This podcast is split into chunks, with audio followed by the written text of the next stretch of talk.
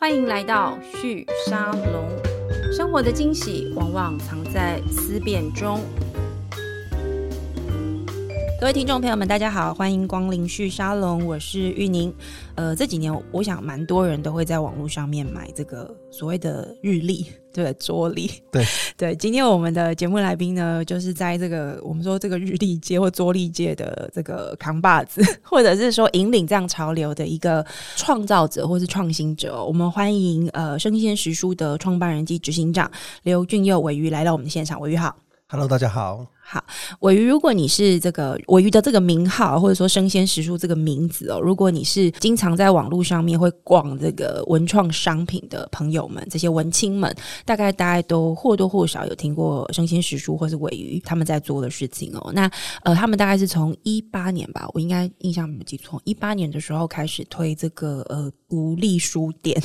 好，但不是那个独立书店，是读书的读，日历的历，对，独立书店这样的一个产产品哦。那它就是每一年的这从一八年开始，就是推出这样的桌历或是日历这样的概念。那每一天会介绍给你一个作者。让你认识在这个书海里面，在知识的世界里面有什么样的人，他有什么样的观点跟什么样的想法。那透过这个方式，让大家用更简单的方式来参与阅读的世界，才进入到知识的世界。我与你这个概念是从一时灵光闪现，还是呃怎么开始的呢？其实那个时候，我们因为我之前是做广告相关产业的，是。那时候我们就在想说，有没有什么一些创意的方式来介绍台湾作家？嗯。因为其实我们在创业的过程啊，认识了很多出版社的朋友，认识很多在台湾写书啊、做创作的朋友，嗯。就觉得书市其实一年比一年的辛苦，非常辛苦。然后就会觉得说，啊，好像有没有什么方法可以帮助大家，或者是大家一起来推广这件事情？是，对，所以我们就想到了做独立书店。那其实我们就是把三百六十五天有一种是三百六十五个广告版位的感觉，就每天介绍你一个台湾作家的句子，对，它可以疗愈你，或者它可以启发你。像这样的事情，我们其实起心动念就是在全台湾两千三百万人的桌上开一间书店。嗯哼，所以才叫做独立书店，对不对？对，就是我们把它视为一间桌上的书店，有点像是你今天，你虽然你可能不是从事出版相关产业的，或是是跟文化可能比较没有关系，你可能做金融或者做科技业，嗯但是就是透过一个独立书店放在你桌上，它有一点是宣告你的身份，嗯，对，它也是一个你的心灵舒适圈的感觉，放在那里，它可以让你提醒你，就其实你。虽然说你做的不相关的工作，可是你也喜欢像这样的文字，喜欢像是上面这样的句子，每天给你的力量。因为你刚刚有提到你是做广告出身，你知道那时候我在看你们的资料，还有看这个独立书店这个企划的时候，我就一直在想，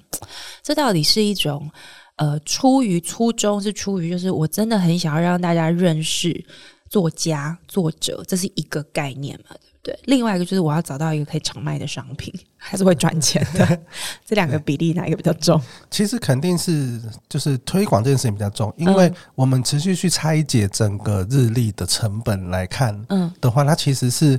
我们第一年在做的时候问过很多出版业的前辈，对大家都不看好，因为。日历，尤其是上面印东西的日历，就是你可能会收到很多，每年会有其他的免费送的，就是每年这个时间会有很多广告，对广告型的日历、月历这些东西送给你，而且说实在的，大家生活中其实不需要一本日历，你需要看时间，你需要任何东西，手表啊，你的 iPhone 就是随时随地都会提醒你今天几月几号，现在几点几分，今天是什么日子。嗯，对，所以其实这东西更多的对他来说是一种奢侈品，嗯，而且我们在第一年做的时候，其实整个募资市场上可能也就只有三四本，对，它绝对不是一个看起来是一个非常有前景的一个市场。嗯，对，虽然说大家哇，现在日历大战好像是一个哇，大家都要兵家必争之地这样子对，而且我觉得我刚刚稍微简单看了一下，我大概随便就看了大概十几个。对，我现在可能有二三十本在在整个牧场，对，现在看起来好像很蓬勃发展。可是我们那时候在做的时候，其实根本没有人要做，而且大家会觉得很傻，因为我们第，因为我们全部都是有跟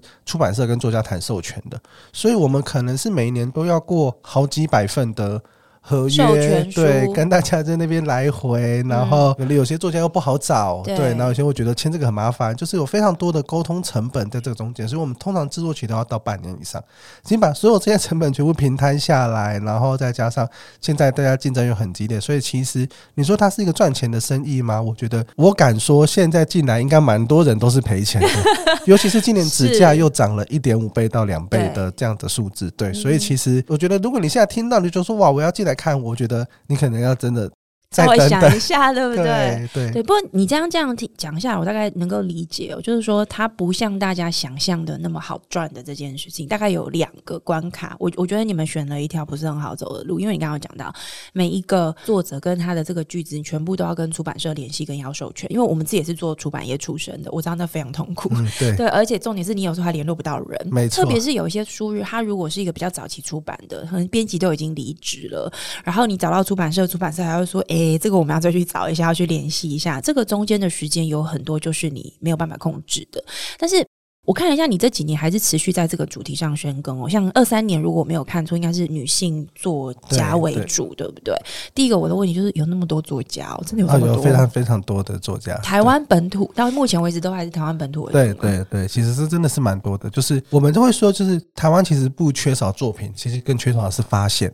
就是我们怎么样让大家去知道，哎、这些人真的不断的在写作，这对写作可能是各个面向的，文学的写作、商业的写作，像是这样子的事情，是一直我们想要不断的去提供给大家。嗯哼，对。其实作者这个事情，因为我我这这对我跟这个台湾出版业的理解跟认识有点不太一样，因为到目前为止，可能这个数字还是是对的、哦，就是台湾的书市的出版的销售，我们用销售来看的话，其实翻译书比较多，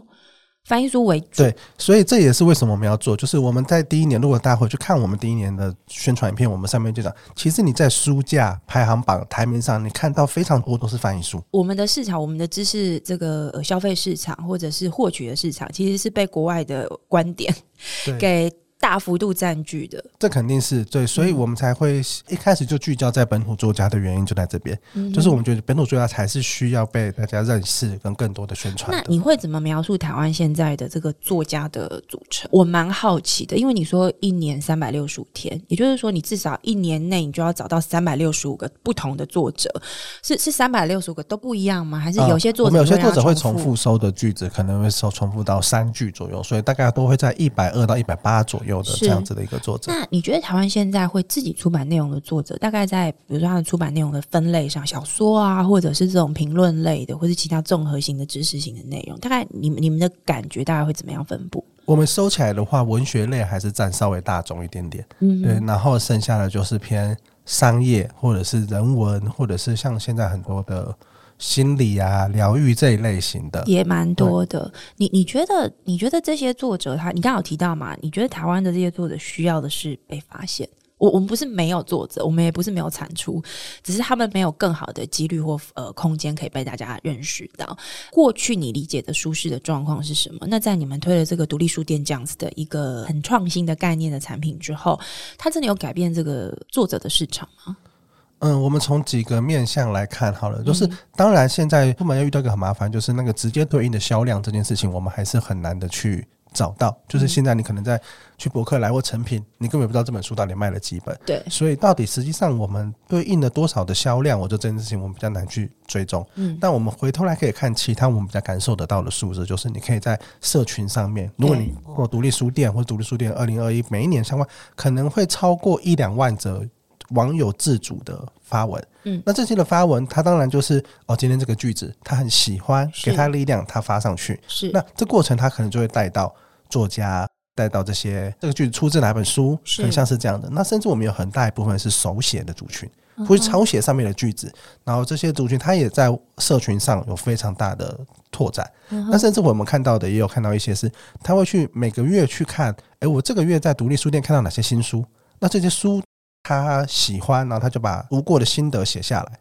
嗯像是这样子过程的读者也不少，所以其实，在这些的力量上去，我们也看到的是，这是一这是一环嘛。对。那第二环是我们可能看到蛮多的作者他会收到反馈，就读者上面看到他的句子，然后来跟他说，哎、就是你的句子被收录在上面呢，然后嗯我很喜欢，像是是这样子的过程，就是这个东西它又带起了一个新的读者跟作者之间互动的一个环节，或者给一个互动的媒介。对，像是这个样子去触及大家，我觉得这件事情是蛮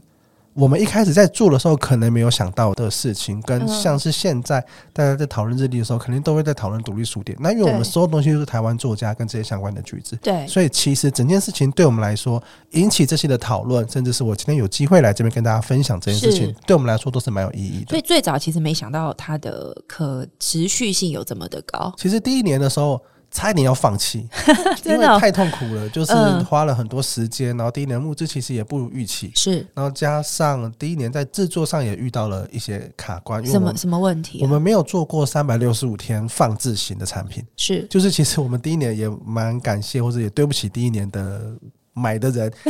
可能到年终的时候就开始整个凹起来了，就是哦就是对对对，没有你们原本设定的这么好，没错，因为我们嗯。就是我们整个的架构、整个的形态呀、跟这些东西，我们全部都重新设计。我们不是去买一个现有的样板来来做，对。那整个原创状态底下，就变得是它有一些需要试错的一些部分。嗯哼对那在第一年做的时候，可能我们也没有预料到我们选用的那个纸材，它没有办法撑住这么厚重，因为前面是蛮厚重的，三百六十五天的对的的句子，所以其实在这个过程中，就第一年发生这件事情之后，我们也觉得说，是不是就就就这样就算了，就做个一年就好了嘛。后来你们还是持续做了，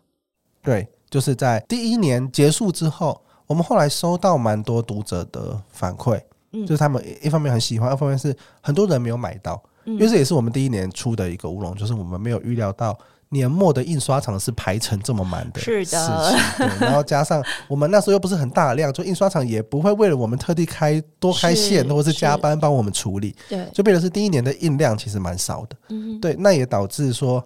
很多人在他其实画完发现发酵的时候，并不是在募资期间或者是是年末前发酵的时候，是真的被放到桌上使用的时候。嗯哼，也就是可能已经嗯春天了，对，甚甚至都卖到六七月，都还会有人再来买，因为有的时候他就像我讲，他我们不把它当成一个作礼买，很多的时候为了收集这一年的主题，是或是这一年的句子，是其实很多跟着我们，像我们最近收到一个读者反馈，他就是他到了他已经买了连续四五年了，嗯他还是每天定啊，每一年在抢的时候定闹钟，然后去抢前面怕的，抢不到对，其实像是这个样子的事，真的是蛮多的。嗯哼，那你们就是一直做到现在，你觉得在知识社群的这个产品上，因为我刚才听你讲的时候，其实第一年一开始做这个，它可能就是一个概念，想要去尝试的推动看看。但是做到现在，我觉得它已经有点变你们公司或你们这个团队的一个政治标记，大家都会觉得说，诶，那这二四年不知道你们要推什么？你你会怎么定位这个产品之于生鲜食蔬这个公司的角色或者是核心价值？我觉得前几年的定位到现在都会有点，每年的定位都会稍微有一点点改变。就可能一开始它是我们一个新的尝试嘛，嗯然后到中间几年卖的比较好的时候，它还有算是我算是我们整个算是业绩蛮重要的一环。是对，然后一直到后来，整体它已经稀释了，不是那么的重，在业绩的占比上不是那么重要。是可是那是变成是我们觉得说，那是一年一度，有点像是一个派对的感觉。就是透过这样子，我们去认识更多的台湾作家，是或是该跟我们出版社的朋友有一些联系。嗯对，然后再透过独立书店，像我们今年其实，在二零二四年的版本是做当诺贝尔文学奖颁给一首歌，所以是一半是收台湾作家，另外一半是台湾创作者的歌词。嗯哼，对，所以我们又去跟很多独立乐团啊，跟很多歌手啊，做一些在这一次方面做了一些联系跟一些合作。它的核心已经变成从这个写作者开始，呃，到你刚刚提到的是作词者或作曲家嘛，台湾的本地的创造者、创作者。所以核心上，我可以说，你们其实想要做的事情是让台湾的创作的声量或声音或人被大家认识吗？嗯，可以这么说，但可能在也不是那么的精确的原因，是因为嗯。我们选当诺贝尔文学奖颁给一首歌这个主题，它其实是在讲都是诺贝尔文学奖颁给巴布迪人的那一届，嗯，它其实它也是在诺贝尔文学奖自己在拓宽文学的定义，是是文学不单单只是纸本，不单单只是阅读文字上面的东西，一首经典活在大家心中的歌，嗯它的歌词它也是一种它也是文学的一部分。对，嗯所以我们一直在看的，我们看了选这个主题跟看了这个点是，它在拓宽他的定义，文学在拓宽自己的定义。嗯那回到我们想传递给大家的是，我们也觉得大家可以去不要让自己那么轻易的被定义。尤其是在这个变动的年代，就是你的核心是什么，跟它其实是可以被改变的，就是你是可以被改变的这件事情。我觉得在这个事情上，我们内核更想跟大家提的是这件事情。所以回到生鲜食蔬自己，或是你自己好了，你刚刚有提到嘛，就是说你的核心定位跟你的价值这件事情是可以流动的，是可以变动的。这件事情看起来是你蛮想要传达的一个概念。所以你你觉得生鲜食蔬，我们先谈团队好了，生鲜食蔬它的定位或它的内核到底是什么？嗯，我们一直在谈的一件事情就是让知识为你所用，嗯，就知识的运用这件事情是我们一直想看见，跟其实像是我们开设的课程，不管是实体课程还是这一两年做的线上课程，嗯它都是把老师脑中的那些好的知识，他在传授的这些知识，变成人们适应跟人们需要的。呃，透过人们需要或是适应的媒介来传递给大家。可能在线上，大家习惯看影音，对，那我们就把它把老师的知识变成影音，可以教给大家，让大家可以是运用这些知识。嗯那其实独立书店某种程度来说，它也是我们把你在看书、看散文、看小说、看诗词的时候，这样子的一个情境，把它浓缩下来。你可能被上面的一个句子鼓舞，或被上面的一个句子疗愈。像这样的情境浓缩下来，放到独立书店上面，三百六十五天做成一个陪伴，这某种程度来说也是知识运用的一种形态。那你觉得你们你们的团队的核心能力是策展吗？或者是去找到更好的方式，让这些拥有知识的人可以把他的知识传递出来，分享给他的乐听者？对，可以说是策展，其实也可以说是就是企划。我觉得这个东西是我们团队在这个中间过程中，我们不断的去提出新的观点，提出新的概念，对于教育也好，对于学习也好，对于文创产品也好，是对于书的推广的方式也好，我们去不断的去提出这些新的观点来做各种的尝试。嗯哼，所以你们的呃，我知道你们其实，在业绩的这个发展上，你刚刚有提到，其实独立书店的这个产品，它的呃业绩占比现在没有那么高了，就是现在其实还有其他的。那我想大家呃有蛮多人熟悉你们，其实不是从这个独立书店的产品开始，是从你们的线上课程的这个推广开始，可不可以稍微跟我们分享一下怎么往这个方向移动？其实我们一开始就是做实体课程比较多一点点嗯为主，在在创业的头一两年，那会发展线上课程，其实它跟我们的初衷也有点接近，因为那时候创业的初衷也是看到中国的关于知识经济的整个体的发展，可能像是得到啊、逻辑思维啊，或是喜马拉雅，他们做了很多线上课程。对那台湾也有像是好好 Press Play，像是这样子的呃平台在做线上课程跟相关的教育的内容。嗯，那我们就觉得说。这是一个可以切入的市场。一开始我们可能对做课程没有那么的熟悉，对，因为我们一开始是我们是广告行销产业出身嘛，所以我们就从实体课程可能比较简单一点开始做起。嗯哼，那就是遇到疫情，其实疫情是一个蛮大的转捩点。对，嗯那当然第一年台湾的疫情没有特别严重，是，但是就是因为让我们停摆了一阵子实体课程的业务之后，我们就觉得说，好像不能这样子下去。嗯，对，要是疫情持续发展，因为看起来全球是蛮严重的，虽然台湾暂时没有那么严重，可是感觉上感觉上还是会往那边去。我自己心中的那时候的判断是这样子。是，对，所以我们就从疫情的第一年就开始做线上课程。嗯，那一开始做，也就是算是一个蛮大的公司的转型，是，因为做实体课程其实就是课程计划跟老师租个教室这件事情就结束了。对，就就对往前走，那顶多就是前面要做招生，对。那但是上完课就没了，对，对。那可能有一些老师的社群啊，这些的后续要维护，就是是比较单纯一点点。是，但做线上课程，可能还还要拍摄、对，剪辑，等于是每一个线上课程又是一个不同的募资而。且它的团队组成的模式其实也不太一样。这个实体课程的这个组成，它的原件呢，它基本上有一些就是包括你刚刚讲到，我们要先找到一个老师，然后老师他会有他自己的课纲，但他的课纲在宣传招生的时候不一定是呃适合的素材，所以你要去转移这个素材，然后再来就是招生。但接下来就比较简单的，因为就是学生们来到实体教室，让老师去上课，可能相对就结束，顶多就是说这些学员你要不要再把他找回来去上下一堂课。那我觉得转上线上，我自己的经验是它，它它就有一个新的职能跑出来，就是当你要做线上，你要做成影音内容的时候，你就有非常多的分镜的脚本要设计。还有一个我觉得最难的是，很多老师并不一定擅长面对镜头上课，对，对不对？我觉得这个就可能还包含到你要怎么样沟通，怎么样导引他去面对镜头开始上课，怎么样去分镜头等等的。对你来说，这个团队的转型，或者是这个我们说核心职能的这个转换，大概花了多少时间完成？我觉得其实整个转型也蛮快，大概花了半年到一年。因为其实我们没多少时间，因为一方面我们就是压力也很大吧，对，一方面是，对不对然后二方面就是新创团队，我觉得优势也在这边，嗯就是我们从本来的人数到各种的新的编制进来，对，那我们一进来之后，我们就是如火如荼的在做这方面的转型。是那我觉得我也蛮幸运，就是得到蛮多前辈的支持，然后也有一些 model 可以做参考。嗯，然后我觉得我在跟他们讨论的过程中，然后跟自己做的过程中，也慢慢摸索出自己的模式。是对，那整个的时间，因为其实我们做线上课也才两年多一点点，就是其实就刚好就是在横跨整个疫情期间。但也也是台湾的这个线上课程、线上教育的这个呃，我们说呃市场蓬勃发展的一段时间嘛。那我我有另外一个想要跟你请教的问题，也是最近蛮热的，就是我们大家一直在讨论关于这个理科太太，她那个课程募资，它到底是不是一个很 qualified 的一个课程？也就是说，其实我们一直在谈的是，如果我去看传统的这个教育市场，它就会分补补习跟非补习，而且教育市场其实是被。政府高度管制的一个一个产业嘛，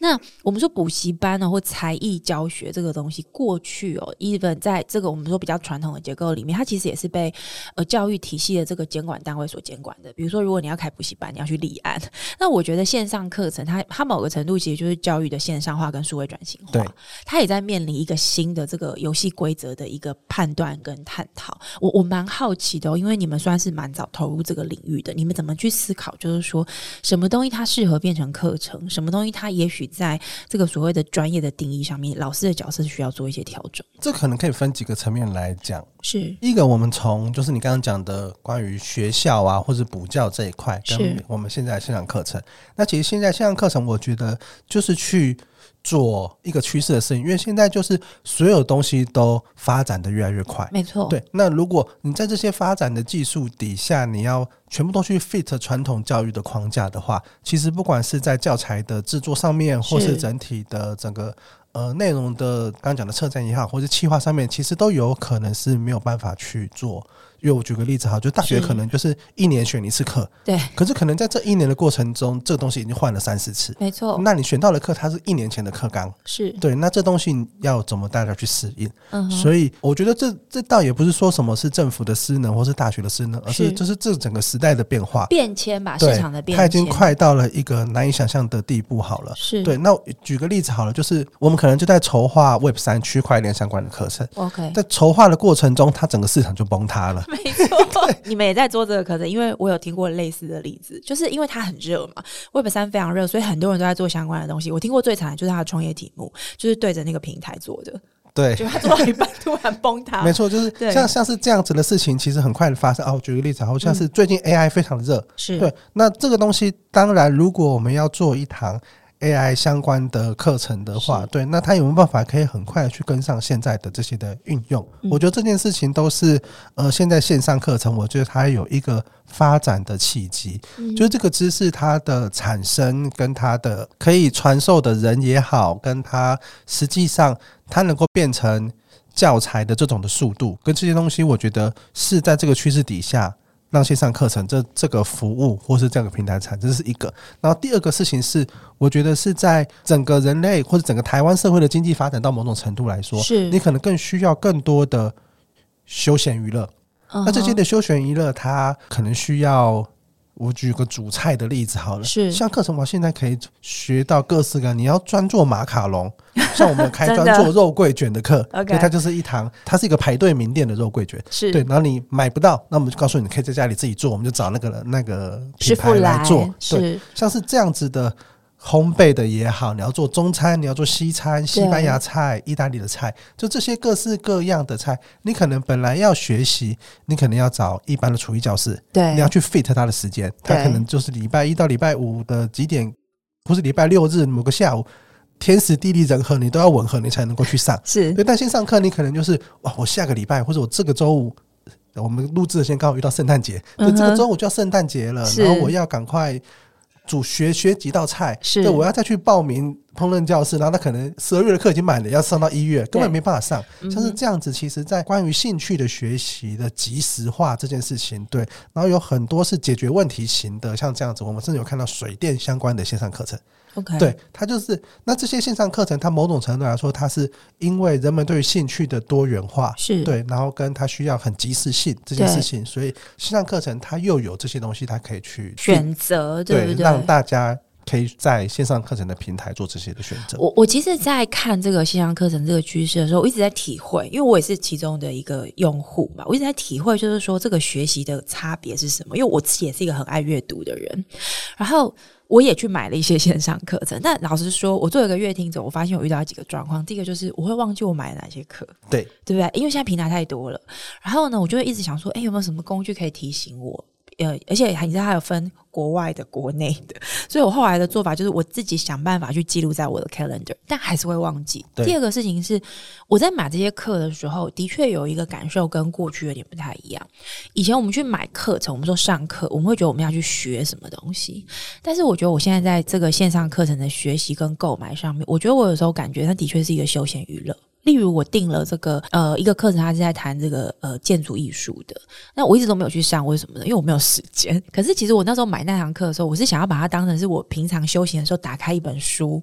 然后再看这个建筑艺术的这个内容。只是为什么我要买课呢？因为我对那个讲师非常有兴趣，对，就蔡世仁老师的课这样子。对，那。我我觉得我会对这样子的内容有兴趣，是因为这个人本身，老师他也是我的一个想要追随的对象，所以他已经有点介于读书上课跟我在看 Netflix 这种随选随看的这个休闲的娱乐的中间。那这个我觉得是一个很新的一种乐听的一个模式。那这样的模式，我觉得它的乐听众也跟我们过去去想象的那种，就是单纯的想要上学的、念书的学生，或者是单纯只是想要休闲娱乐去，或是去看你刚刚讲那个食谱嘛，单纯想要做做菜的爸爸妈妈不太一样。以前我妈妈看这个食谱就会找那个阿基师的影片，然后我们会去 YouTube 上。就 key 阿基师，这样有没有？阿基师，然后葱油饼，那那是有个有目的性的。可是我觉得课程的策展，它有时候反而是我我稍微呃采取一个比较开放的心态。我只是觉得，诶，肉桂卷好像不错，这样，然后我就去打开来看。我并不是现在就要做，可它的确会变成我的一个生活模式或形态当中的一个呃新的素材，一个新的点缀进来。我觉得那是生活形态的一个蛮大的一个变化。我觉得你的感受蛮精准的，是对。那我觉得这件事情呢、其实蛮有趣的点就在啊，我们会觉得好像去学校学是比较认真一点的感觉，可是实际上你想，一个去读好国贸系的大学生，一个去对读资工系的大学生，对，他有可能一这一个四年下来，他也不会不太会写学写程式，真的。他可能都在玩社团啦，都还在做其他的事情。嗯。对，所以其实呃，整体来说，学习这件事情，它本来就是一个你不一定是真的那么的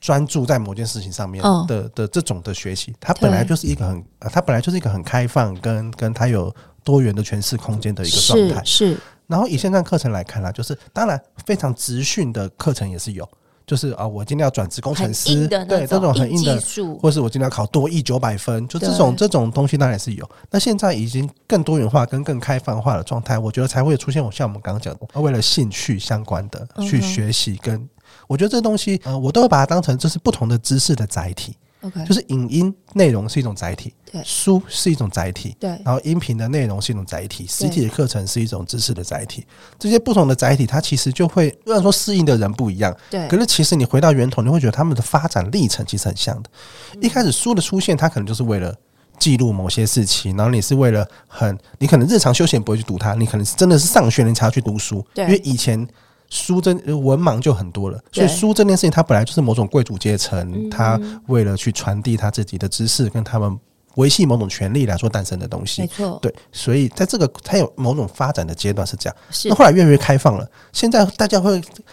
以理科太太的状态来看，就是大家现在来批评说，哎、好像什么人都可以开课。对。可再回到更前面，其实书市蓬勃发展的时候，大家也会来说，哎怎么什么人都可以出书？好像这个历史曾经循环过，对不对？所以其实 呃，我们把把把时间的长远放来看，其实它每一个载体发展的历程是很像的。就跟开实体课也是啊，你会呃，在前阵子实体课更蓬勃发展的时候，大家会说，哎、怎么什么人都可以开实体课？我谁都可以去当补习班老师，甚至很多实体课都还是诈骗的，就是他邀你来，他其实是直销会或者怎么样，他只是用对。课的名义来包装它。对。对，或者是你刚刚讲的见明星，其实很多是我报名这个大师的课，可能海外的大师飞来一个下午，可能三四万块，你去，你可能英文都听不懂，可是你就是去面对去见这个大师，你觉得你读了他的书，读了可能三四年了，读了，你终于看到他一面。想要一睹风采的对。那种感觉，对，所以这跟跟你刚刚你买那个建筑课的状态其实有点像。对，整体来说，我觉得呃，人的行为其实都没有变，那只是根据不同的载体跟喜欢不同载体的人。因为我我觉得在实体课，我也感受到一个很深的事情，就是嗯。我们的下一代跟我们的下下一代，是。他肯定都是影音内容下的，阅听者，对不对？学习对他们从小就是习惯看 YouTube、看网络上的内容，甚至是短影音。是对他们，你说突然间某一个时代的人变成我有一个下午三四个小时，我都好喜欢回来阅读书哦。我觉得那个东西是可能某小部分的人对于他觉得阅读这件事是他品味的一种展现，是对，他是黑胶的感觉。对，你说现在每一个人突然间都拿起黑胶来听，不可能。可是好黑胶哪里怪怪，的，但黑胶会？消失吗？其实没有消失，它反而成为另外一种收藏品的存在。对我有个朋友跟我说，他们家没有电视，电视柜上面就放了一个黑胶唱盘，然后我就说，你其实只是要展现一种品味，嗯对不对？他说对，他讲这件事情，某种程度来说是一种宣誓，就是是我自己是这样子的一个人，跟我喜欢这样子的生活的方式。我刚才听你讲的时候，我觉得你应该是一个很爱阅读的人，就如你，你之前在很多的媒体访问过你嘛，你觉得知识的渴求这个动能来自于哪里？比如像我自己，我是来自于很强烈的好奇心，我只要一听到什么事情，我就很想知道说，诶，那发生什么事？为什么你会对那个有兴趣？你你自己对于阅读或知识渴求的那个动机来自哪里？呃，我觉得他在怎么讲求职阶段的时候，嗯我觉得那个时候我是因为职业上的需求，因为那时候做广告文案嘛，那广告其实是一个蛮掏空自己的一个一个职业，对，就是。从去的第一个月就非常强烈的感受这件事情，本来是抱持着很大的热情去的，但是就是不断的、不断的，你需要去产出各种的内容想提案，你要很多的 output 的时候，你就一定要 input。对，对所以其实，在那个时候，我们就开始慢慢的组成了读书会啊，强迫自己阅读，然后跟去为了每一个不同的领域收集不同的书的内容。是在我刚出社会的那一个阶段，线上课程还没有那么蓬勃发展，所以大部分的求职知识就是来自于书。我觉得这件事情确实是。那在这个过程中，慢慢的就发现，你在书上看到的内容，你可能它更优于，因为网络上的东西，你可能是容易搜寻得到的。对对，就是你今天搜寻得到，那是代表别人也容易搜寻得到。对就是同我我举个例子，就是假设我们今天两个人都要做一个巧克力的 logo 好了，是那你也搜寻一个巧克力，我也搜寻巧克力，我们都看 Google 前三页的内容去做一个决定跟判断。对，那我们可能设计出来的东西就会很像，或者我们写出来的东西就会很像。对就这个程度，就是因为你吸收的东西就是在那个区框架里面，人是很难跳脱自己的想象去做新的创作的。嗯就是我们为什么在看到电影中的外星人，他可能也还是两个眼睛啊，有还有个身体啊，什么这些，就是因为我们的想象局限了我们，就是我们想象出来的外星人就是长那个样子，我们无法去创造我们想象不到的东西。是所以在这件事情上面，他在某种程度来说，当你需要更多新的知识，你需要去跟想出跟别人不一样的东西的时候，你自然而然就要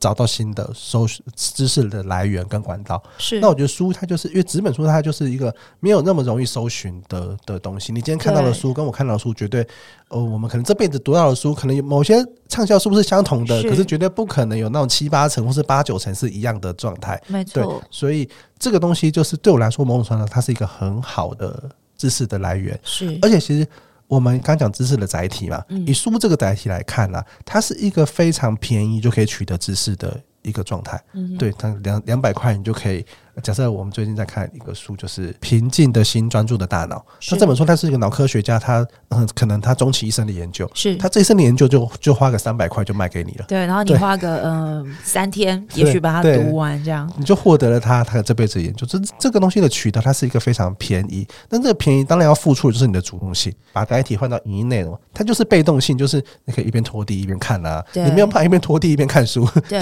对书它没办法自己翻，可是影音就会一直播嘛。对对，所以当你付出这么大的主动性，其实某种程度来说，你的吸收肯定也比其他载体好一些。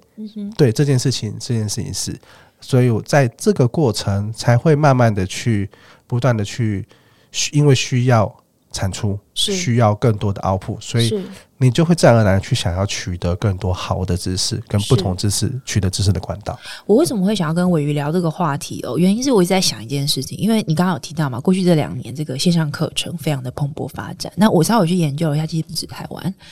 全球都是，包含像英文市场，我们可以发现有几个比较有趣的一个现象是，第一个，很多的大学。很很知名的大学，像我们说的常春藤名校，美国的，或者说英国的，像伦敦政经学院啊，他们也开始开非常多的线上课程，而且他们就是拿来呃服务一些专业的工作者的。那他们也开始出一些我自己觉得蛮有趣的，就是他们其实是把大学一二年级的基础课程。把它线上化，然后他从第一天就告诉你说：“哦，你不一定是因为你是这个专业的人来上这个课，我们单纯就是只是让在大学里面这些课更普及，可以让所有人都可以呃这个接触到。它的定价也。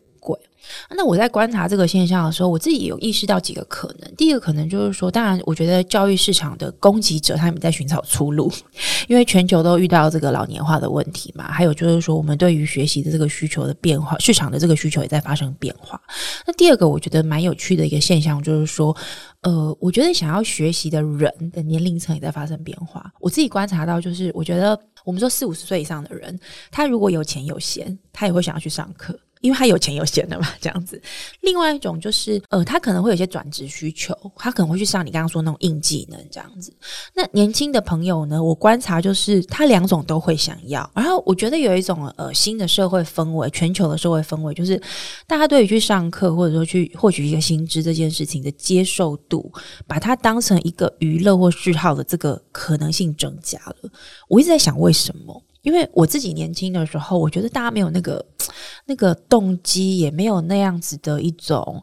呃。休闲的那种感受，会去买书哦。可是老实说，我问十个朋友，可能有八个人书买回去只放书架上。对，那是一种身份的象征，有点像买了黑胶唱盘放在柜子上是一样的道理。不是他不喜欢，是他真的也没有时间。我我觉得大家在获取知识上面开始有一种动能，而这个动能它其实来自于一个很重要的攻击，是你刚刚在讲的，有越来越多的这个企划者或是策展者，他去善用数位空间的这种乐听行为跟模式，让它变得更好入手，更好入口了，这个是我对于线上课程它蓬勃发展的过程里面，我感受到的一个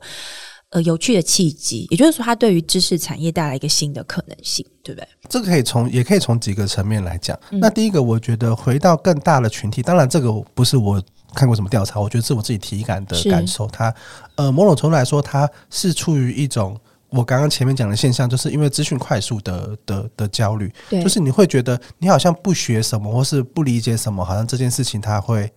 你就错过了很多，错过了什么东西。资讯焦虑症，对，就是嗯，现在好，前阵子突然 IG 开始做 real 了，哇，大家开始短影音，突然短影音是什么？他开始突然研究了，都在弄，对对对，就是变得是有这个东西出来，然后大家就是一窝蜂的开始那。最近又开始出现 AI，各种的 AI，绘图的 AI，文字型的 AI，应答型的 AI，写 email 的 AI，哇！但是又开始了，哇！那 AI 怎么已经蓬勃发展到这个程度了？对，更前阵子是区块链，哇！各种相关的名词啊，什么 Web 三啊，或什么跨链啊，各种的东西，我觉得这些东西它因为媒体的不断的推波助澜跟去放大它的效应，大家会生怕错过。那在这个生怕的过程中，就会想要。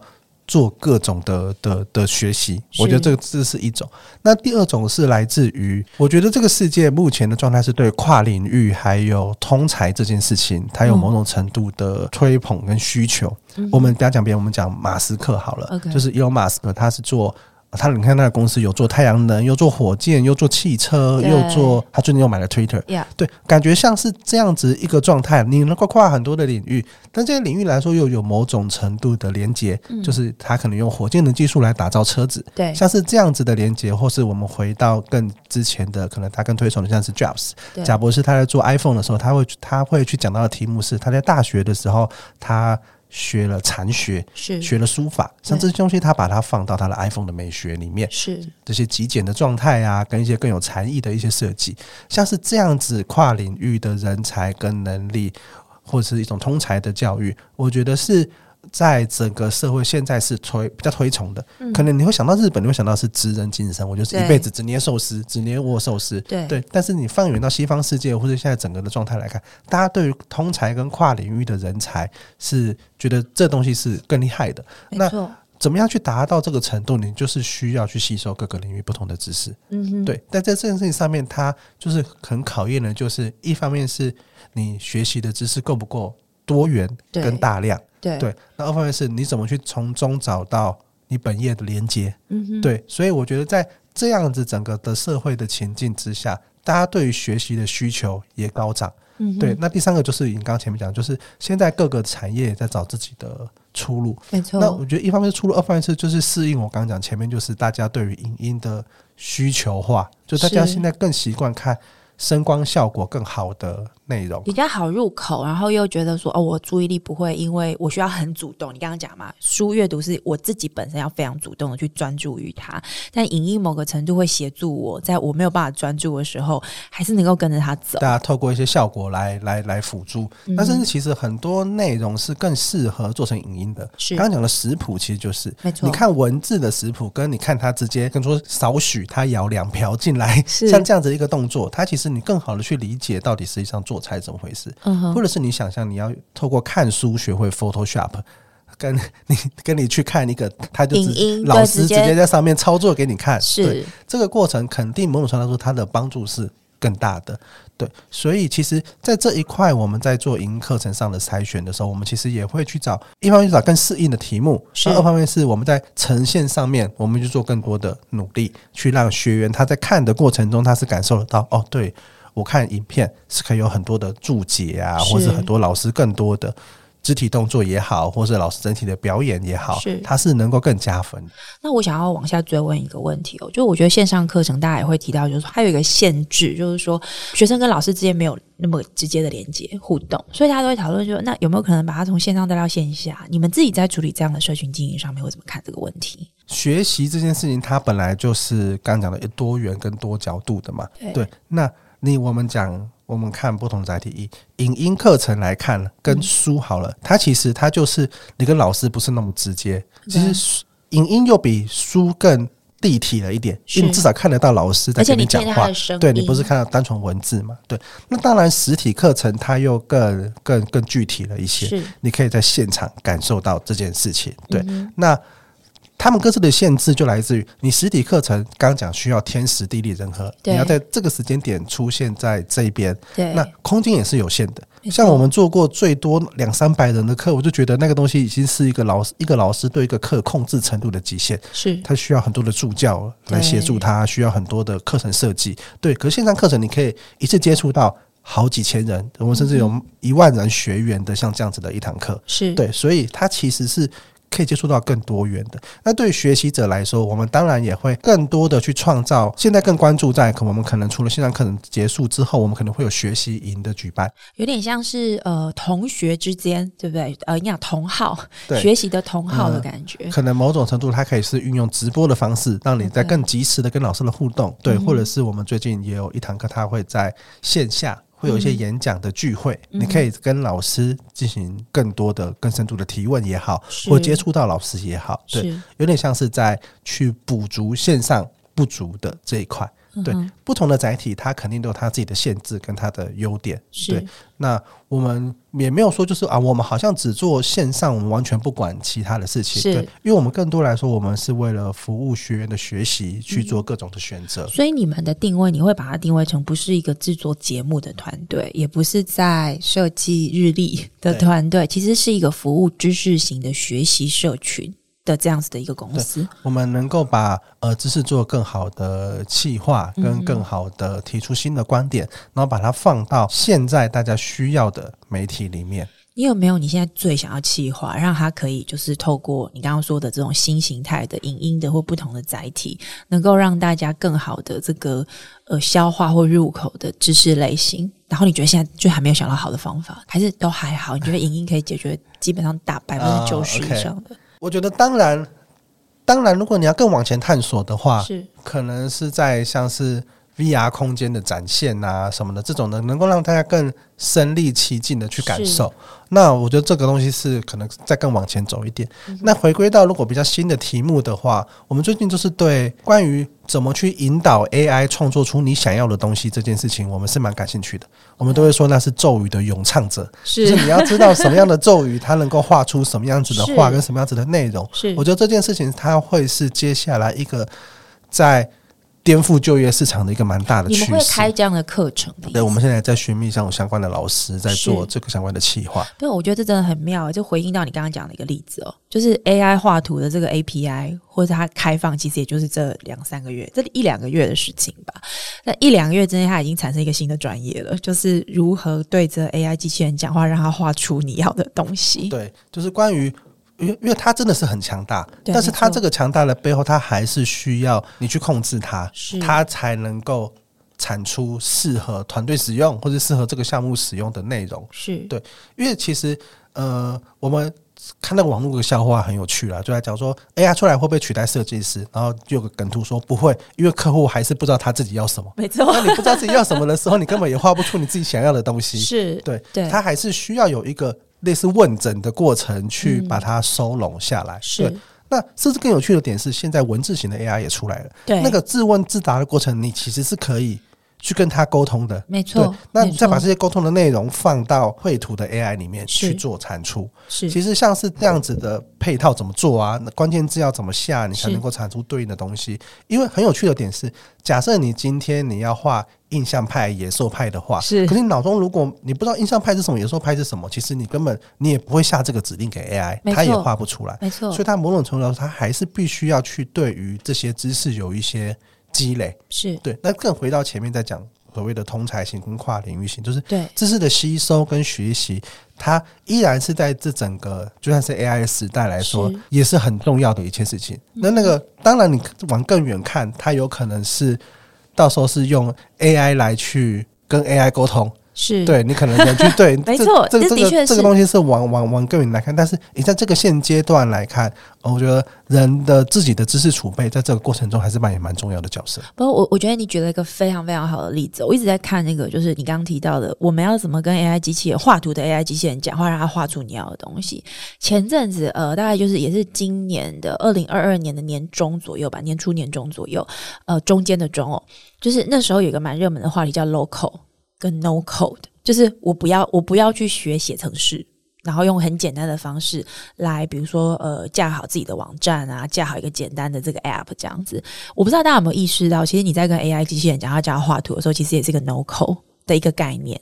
就因为这个城市、这个电脑它变聪明了，它不只能够阅读城市语言，它现在能够用自然语言的方式来跟人沟通，可是它还是有它的限制，所以你还是得学会怎么样跟他讲话。那我我觉得某个程度，这个其实也是呃所谓的刚刚讲，就是说那设计师的角色会不会不见？不会，因为人最核心的能力还是是在于去理解那个很复杂的，我们不能讲 subtle，因为我我觉得是不是隐晦，是那种很微妙的，非常非常呃这个特殊的一种情感上的理解跟需求。而那件事情，就算我们今天是用人的自然语言在沟通，它都有一定程度的困难。就为什么客户会说不出他的需求？因为那是个感觉，我觉得这个好，我觉得这个不好。这件事情是需要透过很多的沟通来这个达成的。那我觉得这个也是呃人这个角色，他不太可能被机器完全取代的一个根本。就这个事情真的很难发生。如果今天我们的这个 Chat GPT，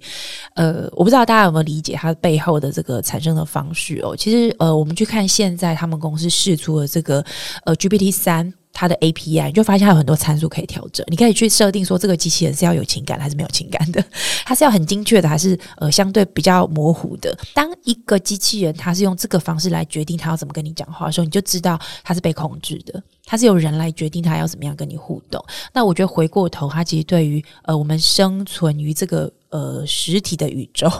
不是在那个元宇宙那个虚拟的世界里面的这个每一个个人哦，他的角色其实我们有更多的机会回到本我去思考我们要什么，去感受我们要什么。那我觉得这其实是一个蛮好的一个解放哦，就是说我们说工业化时代人被异化这件事情，我觉得来到现在，我们好像比较多机会不要再被那些很琐碎的事情、很 routine 的事情给给绑架了。但它的根本其实也意思就是说，我们要更有能力去思考。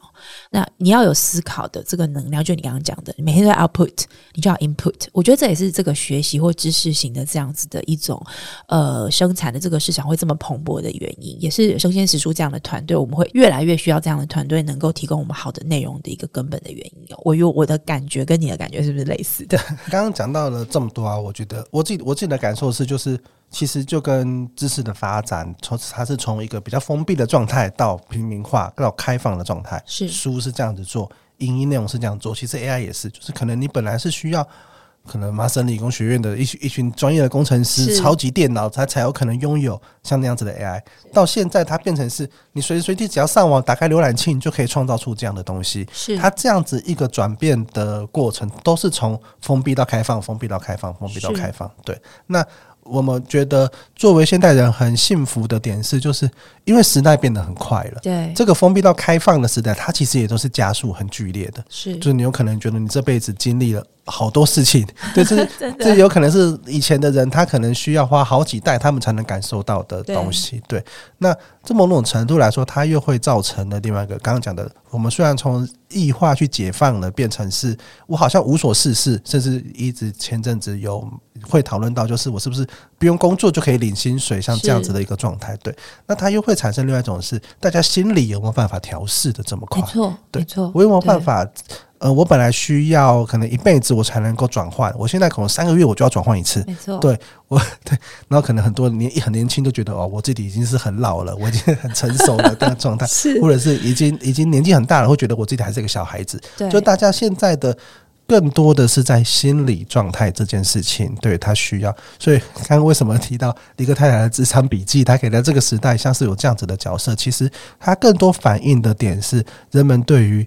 心理健康这那个时代需求，重视。对不对？对是。今天很谢谢这个尾鱼哦，在我们的节目里面跟我们分享。本来我觉得今天聊得很开心，本来就是一开一一开始只在谈，就是说创业的本质，生鲜食物这个团队在做什么。可是我们后面聊一聊，其实已经聊到了，就是说我们现在生存在这个时代的人的本质，以及我们需要怎么让自己舒适的存活下来，不是只是存活。我觉得以前可能是觉得我们我们的更早的一代可能是好好的活下来，就可以吃得饱，可以舒适的生活。可是我觉得现在的舒适不是物质上的舒适。是心灵上的、精神上的舒适。那这个也是呃，我觉得接下来我们这一代，或你刚刚谈到我们下一代，他们会面临到的蛮多的挑战，是是很幸福的，但它中中间有非常多的挑战。那呃，希望之后有机会还可以再邀请到尾鱼来到我们的节目里面，跟我们分享一下呃新的时代的这种精神需求是什么。那我们怎么样去克服这样的挑战？谢谢尾鱼今天来到我们的节目里面。好，谢谢大家。好，那如果大家对于尾鱼他们的这个产品有兴趣的话呢，你可以稍微搜寻一下生鲜食书。生是这个生鲜，就是大家知道这个很生鲜、很新鲜的这个概念哦。时是时间的时，书是书本的书。那他们的这个产品呢，或他们的服务呢，是专门的、呃、提供这种知识型的服务。那如果你喜欢这个日历的话，可以去搜寻一下。你要不要工商一下你们最近新的